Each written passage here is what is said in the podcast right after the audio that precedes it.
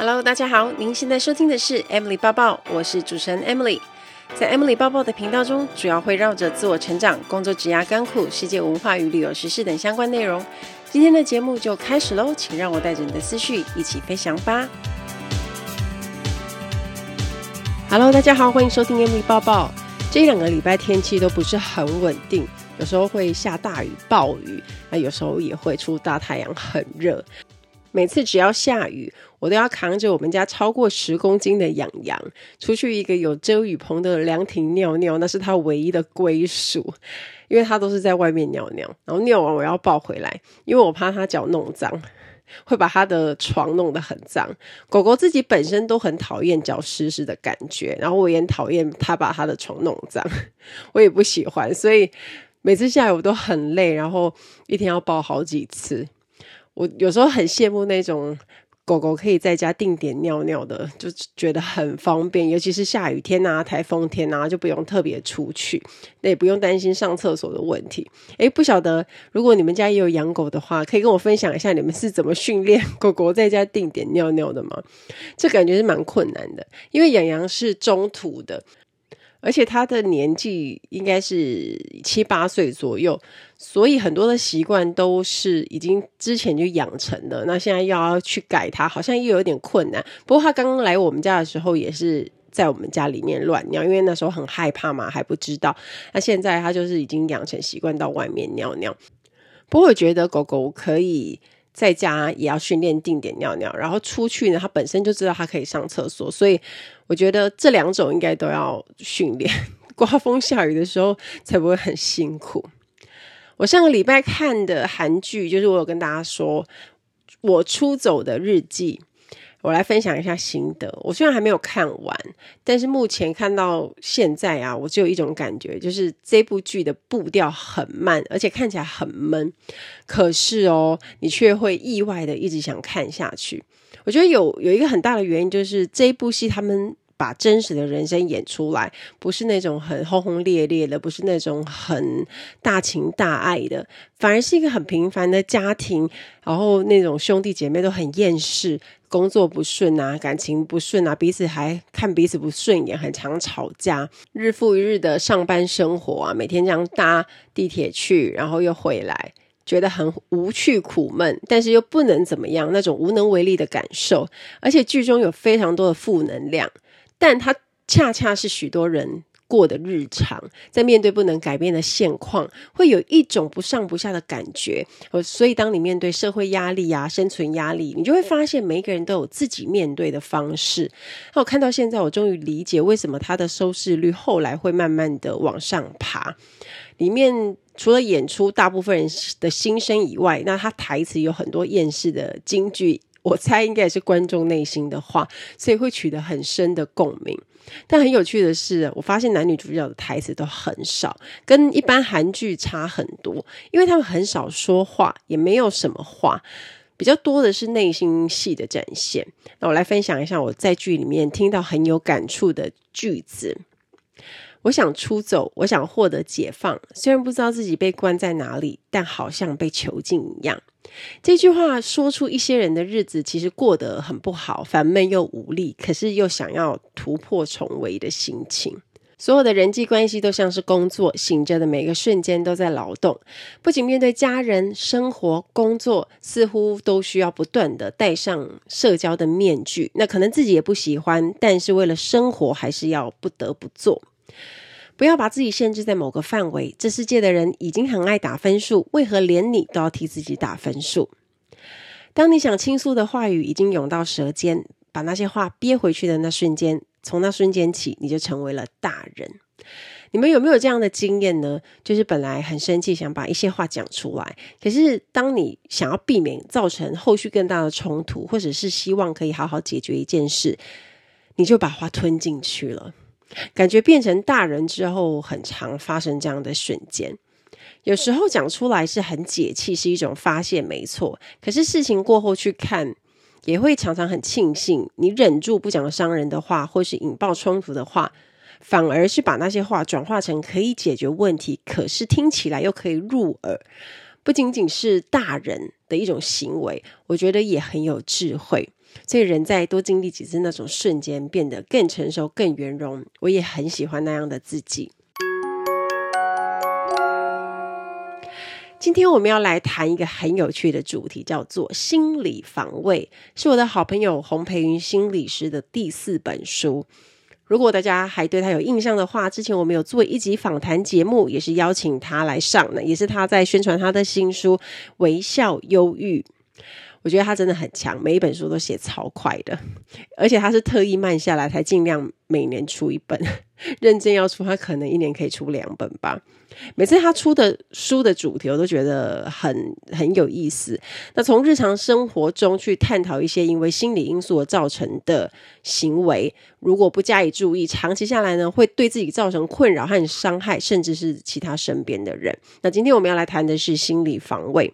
什么叫心理防卫？心理防卫机制是什么呢？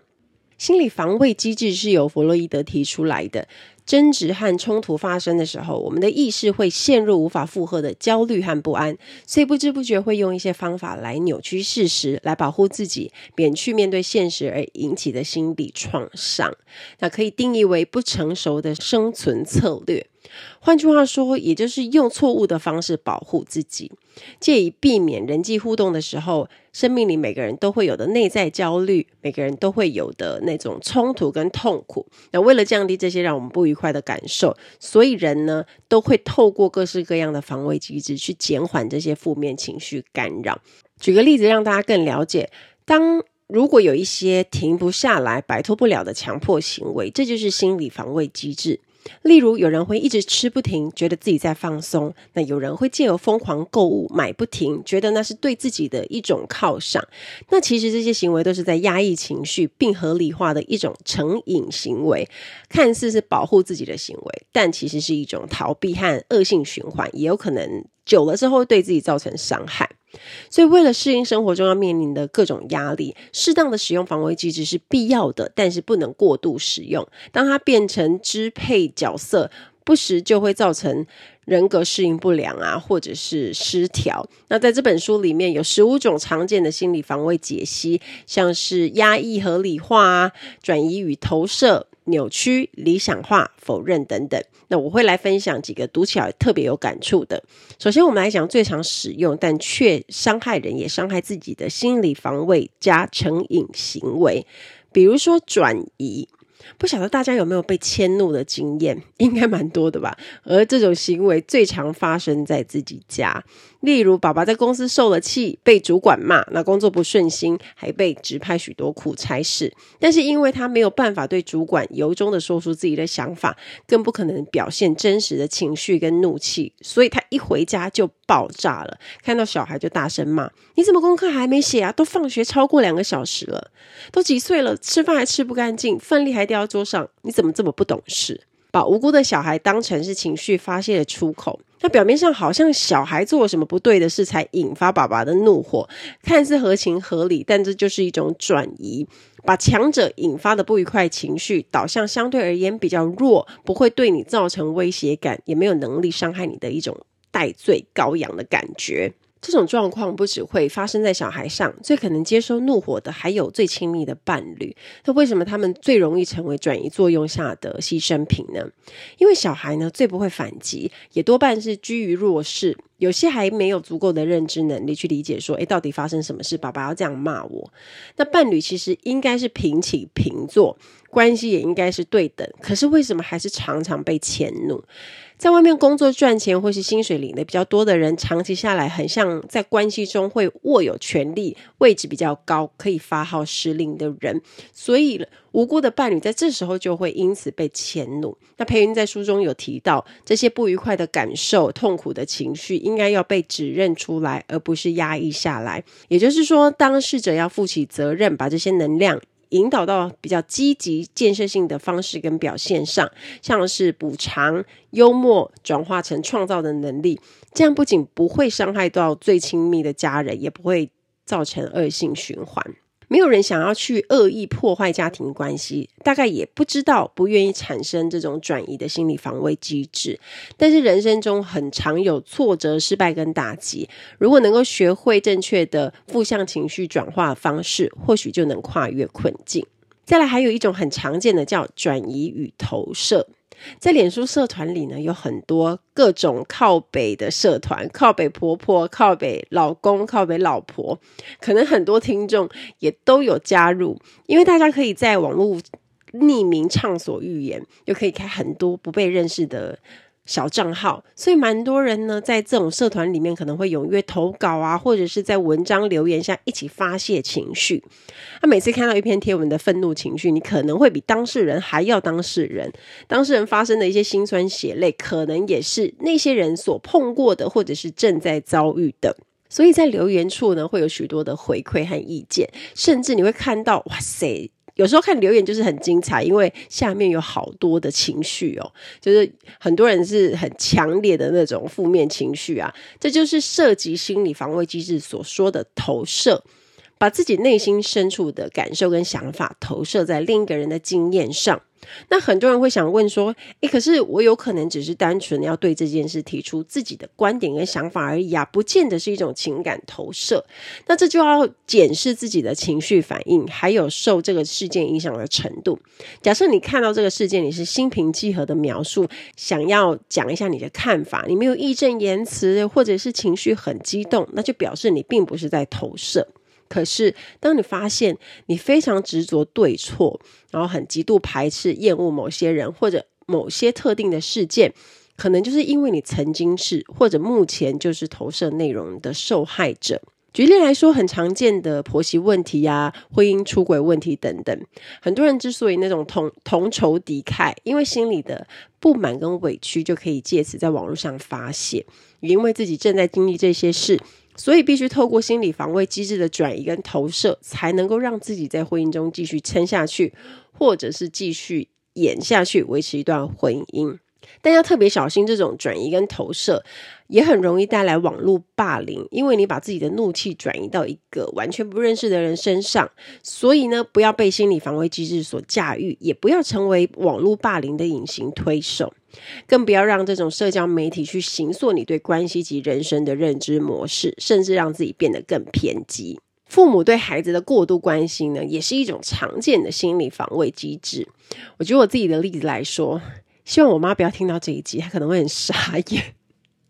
因为我爸爸很早过世，大概是在我国中一年级的时候。那我妈妈呢，要母兼父职，一直是很辛苦，所以也一直对我们三个姐弟妹有过度担心跟关心的那种状态。那我五专考上文藻之后，在专二的时候，我就开始跟同学合租房子，跟两位很好的闺蜜。我们就住在外面，然后搭公车去上学。那我妈妈怕我乱交男朋友啊，不好好读书啊，每天几乎都会打电话给我。那因为我租屋的地方就在高雄啊，她因为很近，三不五时也会来查寝。如果不在家，她就会开始问东问西，问到底，造成当时的我压力很大。那我跟另外一位。闺蜜面临差不多的情形，因为她妈妈也是很喜欢打电话找她的，也就是我们两个常常会一起讨论说：“呃，嘿，你妈妈打来了，你妈妈要打来了。”这样子。可是啊，我们有另外一个闺蜜啊，她完全没有这个困扰，因为她的父母是放养派的，她一周可能就是才那么一通电话，而且说不定连一周有时候都会超过，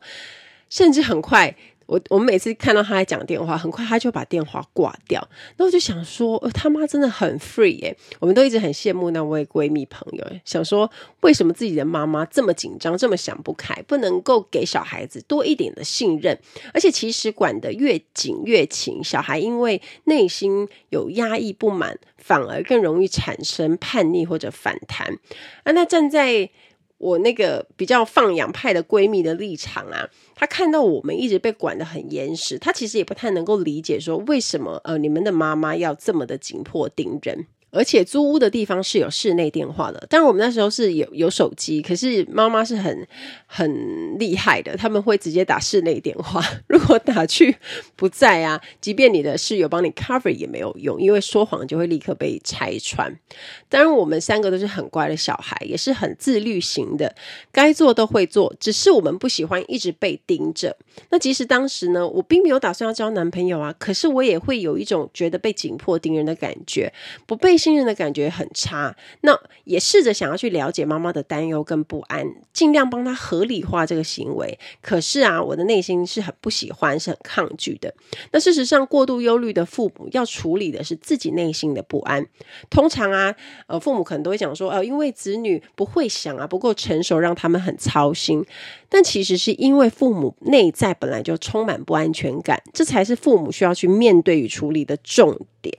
那有些人的爸爸妈妈也会三不五时打电话，呃，给自己的小孩重复念着一样叮咛的话：“哎呦，你赶快准备结婚啊，你赶快准备生小孩呀，等等。”那像这一些内容都有可能会造成小孩不爱接电话，不爱跟父母互动。看似理性、合乎逻辑，甚至是正向的方式，为自己的行为、情感解释及辩护，让身边的人可以接受，也让自己的心好过一点的这种行为，那父母都会说：“，我是为你好啊！”父母爱子女是天性，哪有父母会伤害自己的孩子？可是培云说，这一部分说的是事实，但另一部分其实是为自己的过度干涉的行为做辩护，选择不看见自己的期许、要求，甚至是过度保护带给孩子的压力，我很喜欢书里面说的这一句话：有一种好叫做，请你为你自己好，把时间及心力用来经营自己、照顾自己，也就是把关注的焦点转回自己身上，而不是去盯着你最关心的人，不论那个人是伴侣还是子女。对别人的事呢，要给出更多的自由、尊重与弹性，这也是关系融洽的秘诀之一。Ladies and gentlemen, welcome on board. This is In-Flight Service Manager Emily speaking. 欢迎来到航空小知识单元。在今天的航空小知识，我们要学的这个字叫做 conversion。conversion 这个单字指的是转换。那在我们受训的时候呢，指的就是换机型训练。不知道大家会不会很好奇，我们是怎么样去决定飞什么样的机型呢？我们每一个机型都会有一个飞行的许可证，那这个就是要透过受训才会拿到。那像呃飞什么机型，当然就是看航空公司有什么机型，他就会安排去受训不同的机型。那以前在国泰呢，我们就是有分空中巴士系列跟波音嘛。那波音有七七两百、三百，还有之前已经退休的 Jumbo 空中女王七四七四百。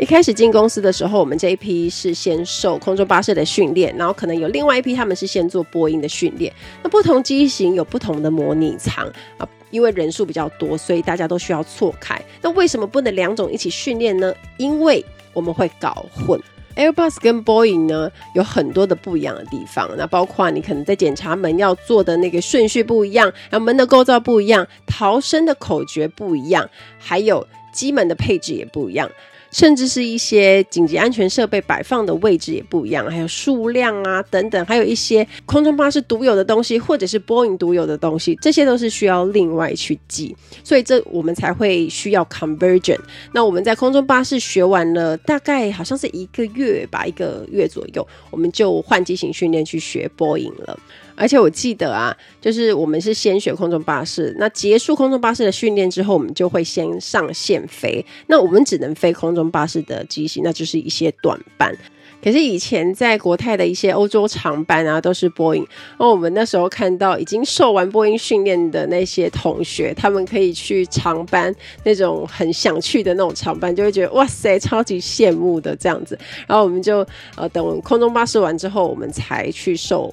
那个波音 conversion 的训练，那直到两种都训练完呢，才算是整个训练结束。每一种训练之后，你都要考试，因为我刚刚有说我们需要那个飞行的执照嘛，所以你 Airbus 会有一张，，Boeing 也会有一张。那我刚刚说的七四七四百那个空中女王呢，因为它还是因为它是双层的，它有那个 upper deck，所以呢。即便它的逃生啊，它的门的机制都是波音，可是它因为有楼上，那楼上的逃生方式其实就不一样，所以每一年我们也都是要去再做一次，就是要再开一次七四七的门，那确保大家都是很清楚的。而且我记得，因为七四七的班机很少，所以当你如果三个月都没有飞到七四七的班机的时候，第四个月呢，你当你被 roster 被派到要在飞七四七的航班的时候，你的班表就会出现一个特别的代号，叫做 RR。那那个班你就不能换掉，因为那个班就是要 revalidation，就是要让你的那个七四七的那个执照还可以再继续用。这就是我们飞行上面的一些美感。所以为什么每年年度复训的时候，大家压力会很大？因为你要。同时读不同机型的东西，而且你在短短的那两天，你可能就是要开不同机型的门。那你每一次教官出给你的那种临时考题，你要能够处理，然后每一个都要做正确，你才会通过嘛。因为这就是实作的考试，不仅电脑的要考过，实作的要考。当你全部都通过之后，你才会再拿到那个飞行执照。那下一年的饭票呢，也才会入袋。所以为什么大家就是压力非常的大？我自己会比较偏好飞波音，因为它的组员休息室很舒服，跟空中巴士比真的差很多。我记得以前我们还有 A 三四零的时候啊，是往下走的嘛。我记得我部落格有写一篇非常班的，它就是很窄很挤，然后你甚至是没有办法坐着，就是你的头会顶到。可是，在波音呢，它就比较宽啊，你就是睡得比较舒服，而且飞机比较大，坐起来确实是。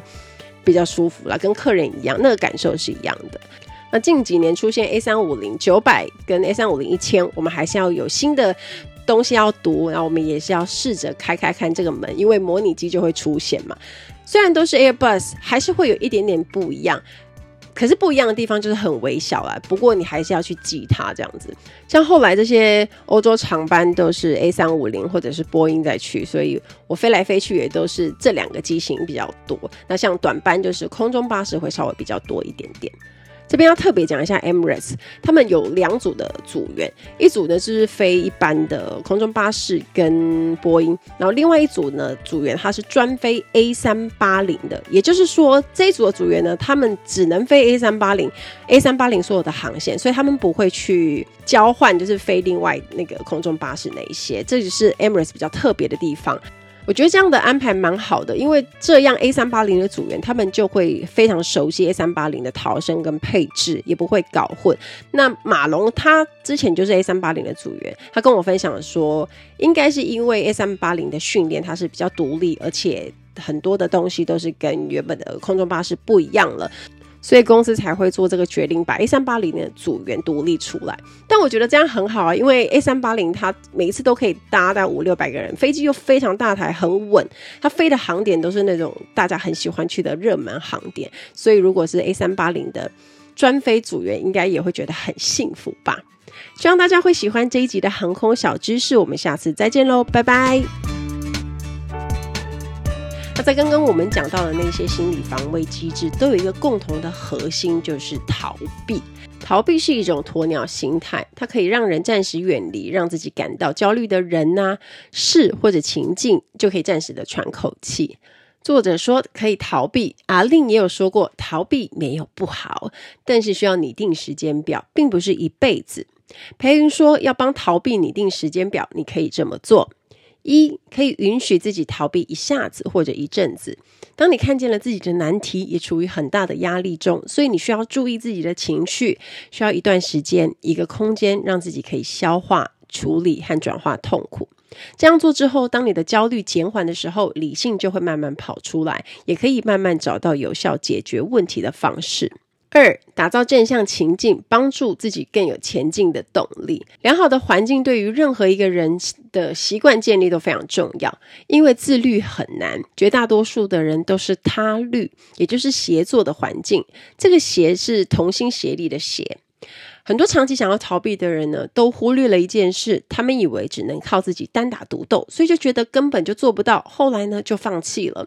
所以要帮自己创造一个可以提升动力、互相打气及鼓励的环境，那会建议多去跟那些非常有冲劲和毅力的人相处，尤其是受过很大打击但又成功爬起来的那些人，你可能就会受影响。那你或许会发现呢，你遇到的问题并没有这么严重，别人都可以做到，你自己也可以，就会无形中。增加许多信心。再来，我们来讲一下爱情。不晓得大家有没有过经验？当你刚喜欢上对方的时候，觉得对方是完美情人，从外在到内在都看得很顺眼。不管是穿着打扮啊、谈吐跟行为举止，你都觉得哇塞，几乎找不到缺点呢。可是啊，一交往全破灭，或者是交往了以后，有时候也会怀疑自己当初到底是喜欢上对方的哪一点。这就是爱情里的投射与理想化，这也是一种心理防卫机制哦。所谓投射，就是你把自己的优点、特性和价值观投射到别人身上，那个时候你就让渡了属于自己的优点，所以让你觉得眼前这个人很完美，就是理想情人。因为他不仅具备他自己本身的优点，还有你自己投射过去但你自己不知道的自身优点，加总起来，你才会觉得这个人无懈可击。那这是爱情关系中最常见的优点追求和信仰投射。你看到他的同理心，但其实是你自己很善解人意；你看到他很有上进心，其实是你自己很勤奋努力；你看到他很有肩膀，其实是因为你自己很有责任感。只是很多时候我们都没有内向去观察、去探索自己的内心，所以不知不觉把自己身上有的很多的优点全都投射到对方的身上。所以当我们了解了投射跟理想化，我们就能够发现哦，原来自己已经具备了很多的潜能跟优势。那今天不管你有没有另一半，你自己就拥有了实现美好人生的能力。了解这些心理防卫机制，就可以更认识我们自己，知道我们自己可能有习惯使用的心理防卫机制。那培云告诉大家，不是不能使用，而是要适度使用，避免长期使用而造成一种成瘾行为或者是依赖。因为当我们的心理防卫机制出现时，都是因为有痛苦、有困难，甚至是产生不好的情绪、不想面对的处境，才让我们觉得很焦虑跟恐惧。那这时候，为了缓解负面情绪，我们就会开始下意识想要逃避。当一个人习惯用逃避去解决、去面对问题的时候，就会带来生活及人际关系的紧张跟疏离。这世界上没有任何一个人的人生是毫无创伤或者没有问题。但我们可以学习怎么去面对创伤，而不是把创伤转移给他人，或者是选择让创伤不断的伤害自己，去做自我否定。这本书读完了之后，内心会有蛮多的冲击跟反思。我特别是会想到自己在以往面对人生重大的挫折与困难的处理方式，以前是不是也曾经过度使用了心理防卫机制，无形中的伤害了自己或者是身边亲近的人呢？但了解自己会出现某些行为背后的原因时呢，我们就能够更诚实的面对这些人生带来的挑战跟情绪，也发现这些课题跟不开心都是自己的一部分，才能够找到更完整的自己。没有人真心想要搞砸自己的人生，所以认识心理防卫机制，就能够避免用错误的方式保护自己，并不是要全面压抑跟消灭它哦，就是要跟病毒一样共存。当负面情绪出现的时候，我们就能够提早觉察并提醒自己。当我们能够察觉自己的情绪，更信任自己，对自己有信心，遇到困难的时候就不需要一直用心理防卫机制来保护自己。这也是逆转困境、变得更成熟的开始。我很喜欢这本书的结语：要卸除心理防卫机制，需要更多的温柔与耐性。一次不成功，就再次尝试，直到成功为止。希望我们都能够恰到好处的保护自己，活出更强大的生命力。